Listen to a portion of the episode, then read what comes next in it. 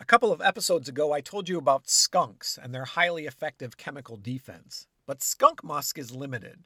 Once they use it, it takes a week or more to replenish their supply.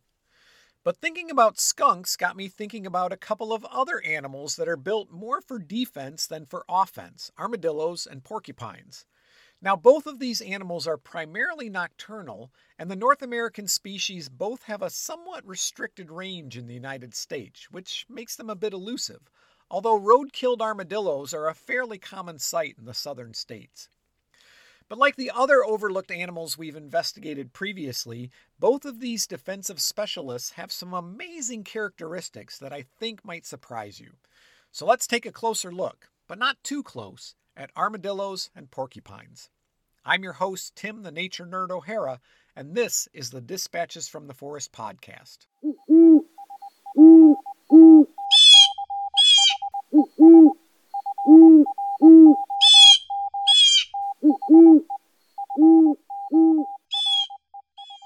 There are 21 species of armadillo, all of which originated in South America.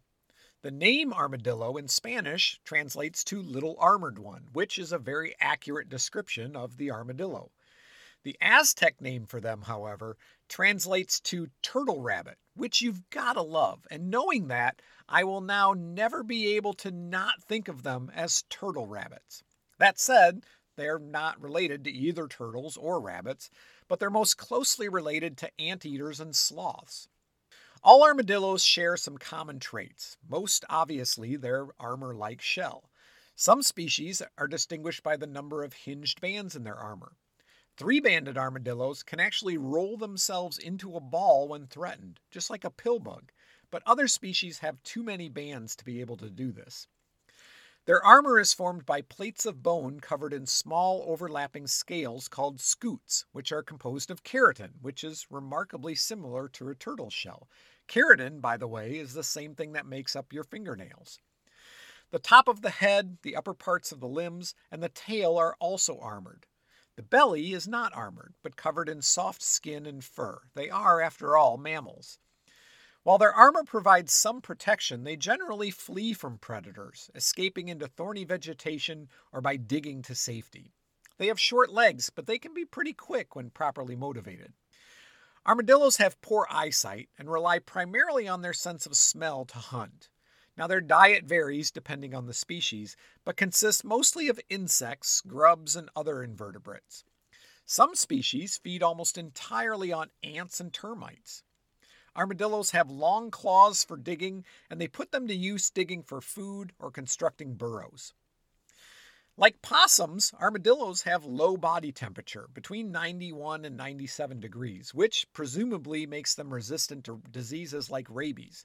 However, armadillos are one of the few known animals that can contract leprosy and can be a vector for the disease, although transmitting that infection is relatively rare since one would need to either come into contact with or eat an undercooked infected armadillo. They can also carry a tropical parasite that causes something called Chagas disease, which, if untreated, can result in heart disease and digestive system damage. Armadillo shells have traditionally been used to make the back of the charango, which is an Andean lute instrument, and armadillos are eaten in parts of Central and South America. In fact, they're sometimes raised for food and are a traditional ingredient in dishes in Oaxaca, Mexico.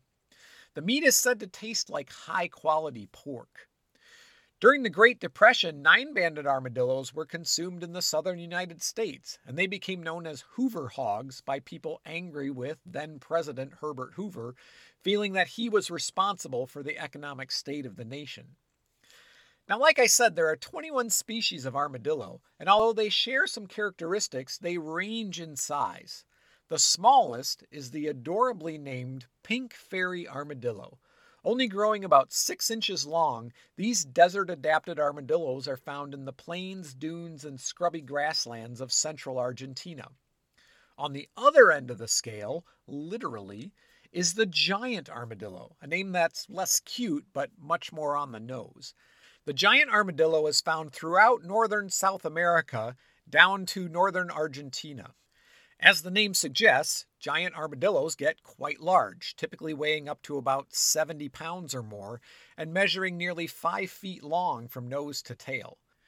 The largest wild giant armadillo ever recorded weighed nearly 120 pounds, and one captive giant armadillo reached nearly 180. Now that is a big turtle rabbit. My favorite species of armadillo, based solely on the name, is the Screaming Hairy Armadillo. I always thought that would make a great name for a band. Ladies and gentlemen, please welcome to the stage Screaming Hairy Armadillo! Found in central and southern South America, they're named for both the sparse hair that grows over the top of their armor, more than any other member of their species, and their tendency to squeal when handled by humans or attacked by predators. They also have longer ears than other armadillos. The species of armadillo found in the United States also happens to be the most widespread, the nine banded armadillo, named obviously for the nine bands on its shell. Nine banded armadillos range from Central South America north up into the south and southeastern United States. Interestingly, the nine banded armadillo is a relative newcomer to the United States. It was introduced into Florida in the late 1800s, but at the same time, it crossed the Rio Grande from Mexico into Texas.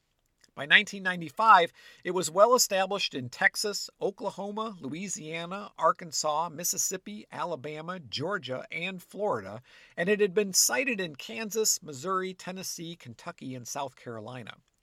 By 2005, armadillos could be found in the southern parts of Nebraska, Illinois, and Indiana, and by 2009, it had reached Omaha, Nebraska, and southern North Carolina. And it's not done yet. It's projected to continue expanding its range until it reaches as far north as Ohio, Pennsylvania, New Jersey, and Connecticut. Further expansion will be limited by the armadillo's poor tolerance of cold temperature. It lacks insulating fat and it doesn't hibernate. But as we face a warming climate, that could always change. Other reasons for the armadillo's success in the United States are a high reproductive rate and few natural predators. When confronted by a predator, the nine banded armadillo will generally flee, but if that fails, it will quickly dig a shallow trench and lodge itself inside. Predators are rarely able to dislodge the animal once it's burrowed in and will abandon their prey when they can't breach the armadillo's armor or get a hold of its tapered tail. Now, nine banded armadillos are frequently seen as roadkill, and they're particularly vulnerable to that because of several reasons. One, they're nocturnal. Two, they're relatively slow moving. And three, they have a tendency to jump three to four feet straight up when startled, which ends up with them colliding with the undercarriage or bumpers of vehicles. Like other armadillos, nine banded armadillos are generally insectivores. They forage by thrusting their snouts into loose soil and leaf litter and frantically dig in an erratic pattern, stopping occasionally to dig up beetles, which are most of their prey, but also grubs, ants, termites, and worms. They can detect prey through 8 inches of dirt with their sensitive noses. Then they lap up the insects with their sticky tongues. Nine banded armadillos have been observed rolling around on ant hills to dislodge and consume the resident ants, especially fire ants. They can consume up to 40,000 fire ants in a single feeding. And if you've ever accidentally stepped on a fire ant mound, that alone should make you appreciate them. And I speak here from experience. They supplement their diet with amphibians, small reptiles, and occasionally bird eggs and baby mammals. Occasionally, they might also eat carrion, but they're probably more attracted to the maggots on the carcass than on the meat itself. Less than 10% of an armadillo's diet is non animal matter, but fungi, tubers, fruits, and seeds are sometimes eaten.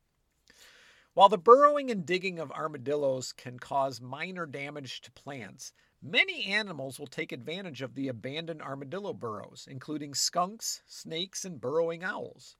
The fan tailed warbler, a small songbird, has also been documented following armadillos to feed on the insects that they disturb.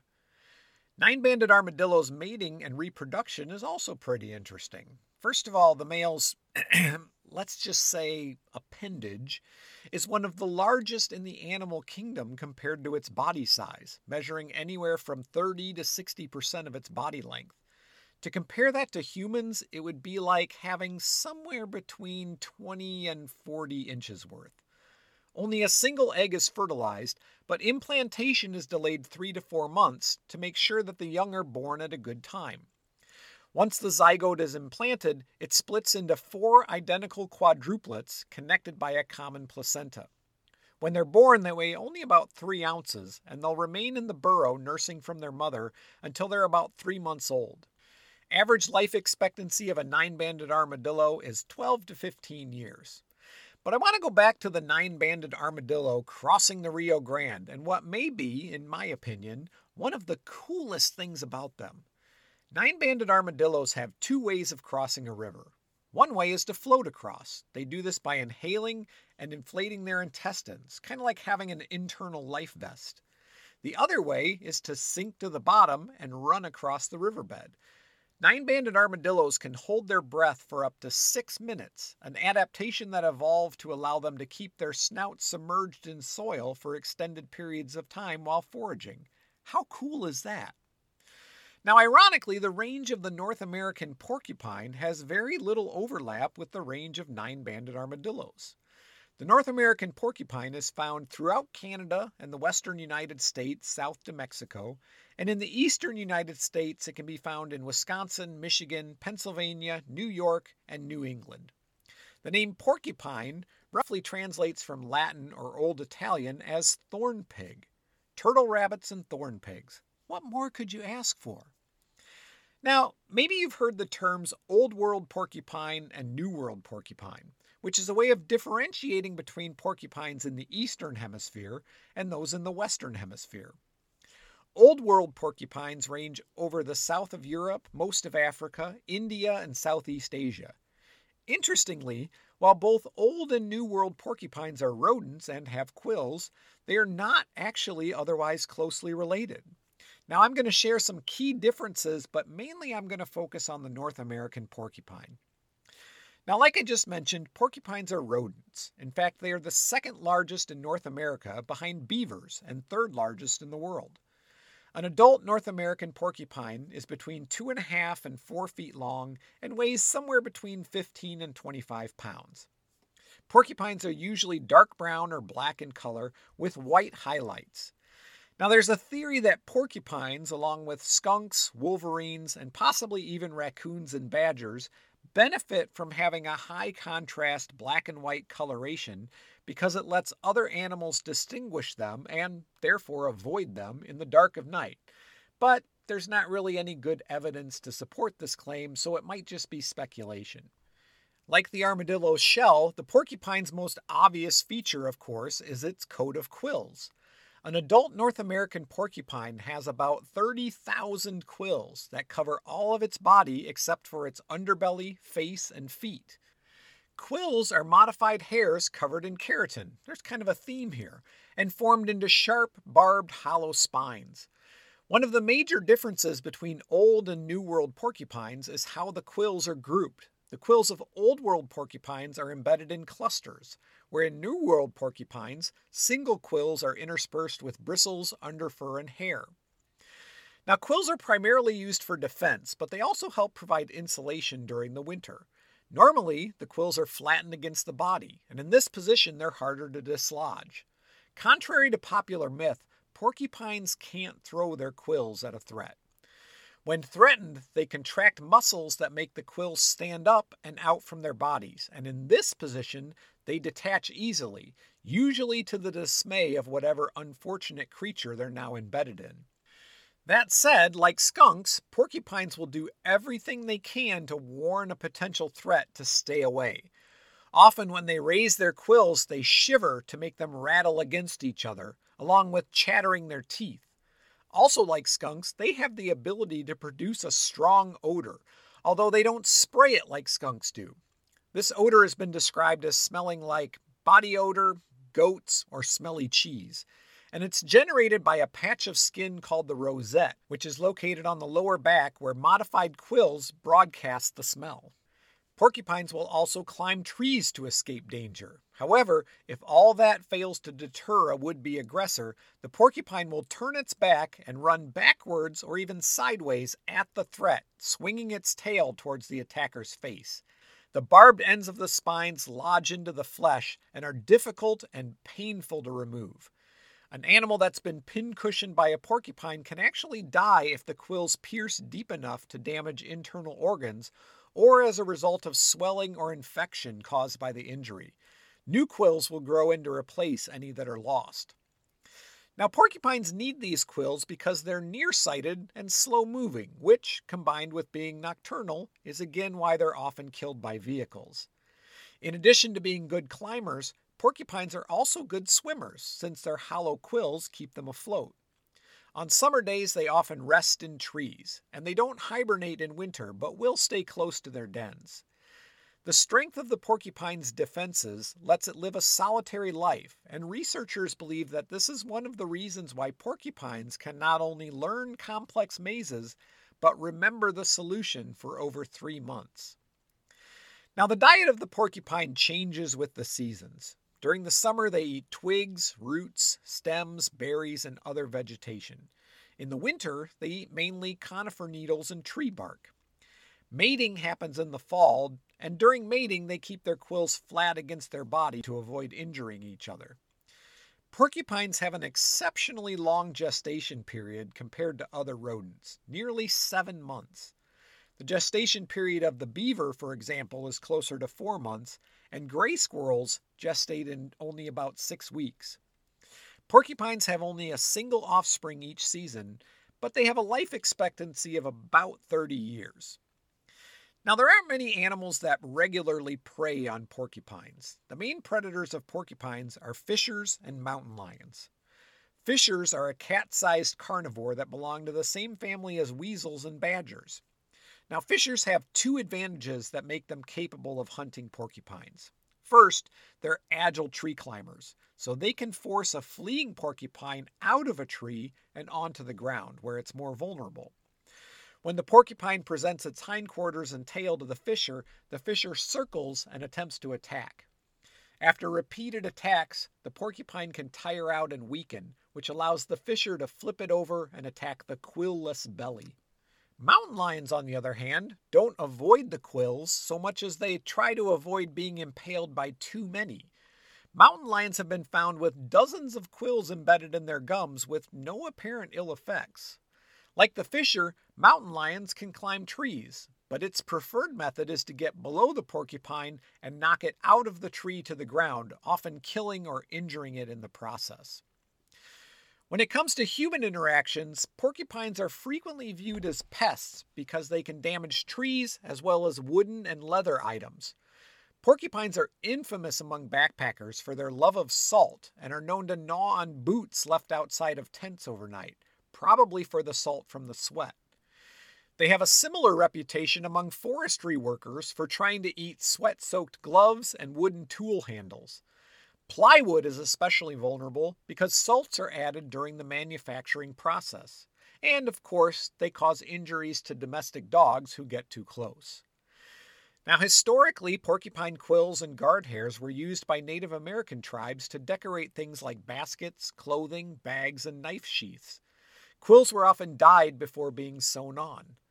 Lakota women harvested quills by throwing a blanket over the porcupine and retrieving the quills left behind. And porcupines were an important food source for Canada's indigenous people, especially in winter. A few final fun facts about porcupines. Porcupines are the only native North American mammal with antibiotics in its skin. This helps prevent infection when a porcupine falls out of a tree and is stuck with its own quills when it hits the ground. It sounds ridiculous, but porcupines actually fall out of trees fairly often because they're tempted by the succulent buds and tender twigs at the end of the branches. Falling out of trees is actually a significant source of mortality for adult porcupines. Imagine walking through the forest and being hit by a falling porcupine. And with that image in your head, I'll end this episode. Thank you as always for listening. You can follow Dispatches from the Forest on Facebook, Instagram, and TikTok. If you have a question, comment, or idea for a future episode, feel free to reach out to me via email at dispatchesfromtheforest at gmail.com. If you're enjoying the podcast and want to support future episodes, please check out my Patreon page and consider becoming a patron. You can find all the information at patreon.com forward slash dispatches from the forest. I'm your host, Tim the Nature Nerd O'Hara, reminding you to go outside and get dirty. But watch out for falling porcupines.